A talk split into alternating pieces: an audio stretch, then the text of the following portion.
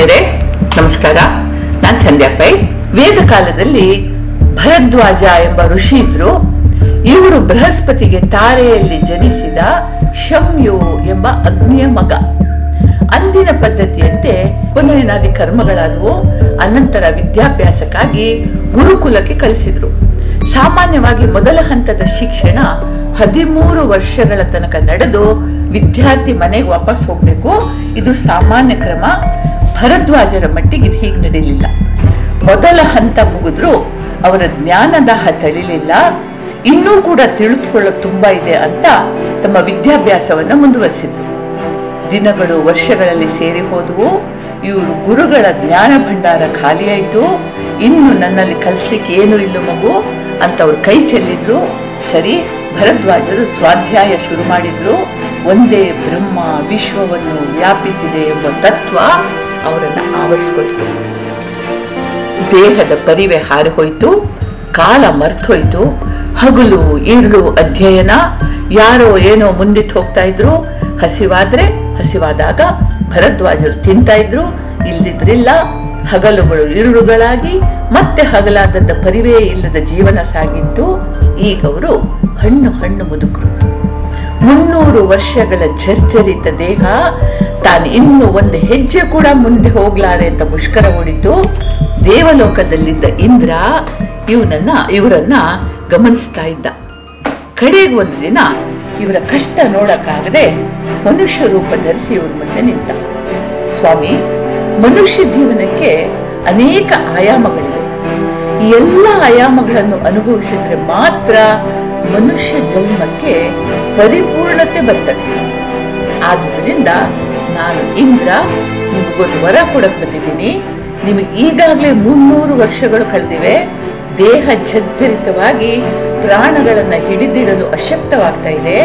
ಈ ವರ್ಷಗಳಲ್ಲಿ ನೀವು ಕಳೆದುಕೊಂಡದ್ದನ್ನ ಅನುಭವಿಸ್ತೀರಿ ಅಂತಾದ್ರೆ ನಿಮಗೆ ಇನ್ನೂ ನೂರು ವರ್ಷಗಳ ಯೌವನ ಭರಿತ ಆಯುಷ್ಯವನ್ನು ಕೊಡ್ತೀನಿ. ಏನಂತೀರಿ? ಅಂತಂದ.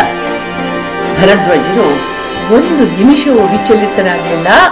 ಅವರಂದ್ರು, ಇಂದ್ರ, ಮನುಷ್ಯನಾಗಿ ಹುಟ್ಟಿ ಬರುವವರೆಲ್ಲರೂ ಒಂದೊಂದು ನಿರ್ದಿಷ್ಟ ಕೆಲಸ ಪೂರೈಕೆಗಾಗಿ ಬರ್ತಾರೆ. ಆ ಕೆಲಸ ಅವರವರ ಕರ್ಮಾನುಸಾರ ನಿಗದಿತವಾಗಿರ್ತದೆ.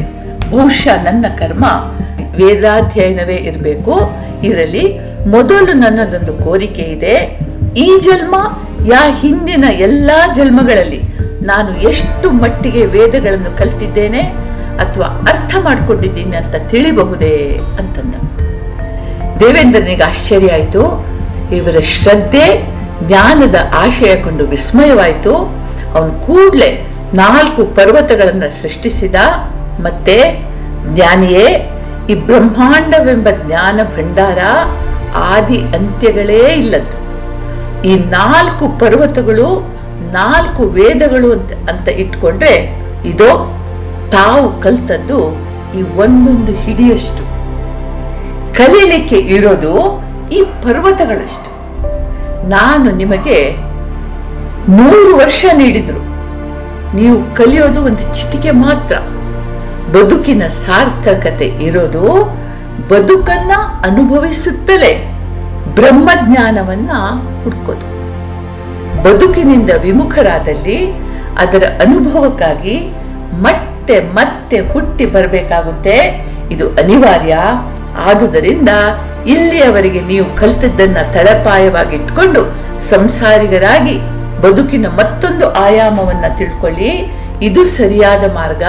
ಇದು ಜೀವನ ಧರ್ಮ ಅಂತ ಹೇಳಿ ಭರದ್ವಾಜರಿಗೆ ನೂರು ವರ್ಷ ಆಯಸ್ಸು ನೀಡಿದ ಅವ್ರು ಹಾಗೆ ಮಾಡಿದ್ರು, ಗೃಹಸ್ಥರಾಗಿ ಬದುಕನ್ನು ಯಜ್ಞವಾಗಿ ಒಪ್ಕೊಂಡ್ರು. ಭಾರತೀಯ ಜೀವನ ವಿಧಾನ ಜೀವನವನ್ನ ನಾಲ್ಕು ಹಂತಗಳಾಗಿ ಗುರುತಿಸಿದೆ. ಬ್ರಹ್ಮಚರ್ಯ ಗೃಹಸ್ಥ್ಯ ವಾನಪ್ರಸ್ಥ್ಯ ಸನ್ಯಾಸಗಳು ಅದೇ ಈ ನಾಲ್ಕು ಹಂತಗಳು ಇವುಗಳನ್ನು ಸಂಯಮ ನಿಷ್ಠಗಳಿಂದ ಪಾಲಿಸ್ತಾ ಧರ್ಮ, ಅರ್ಥ, ಕಾಮ ಮೋಕ್ಷಗಳನ್ನು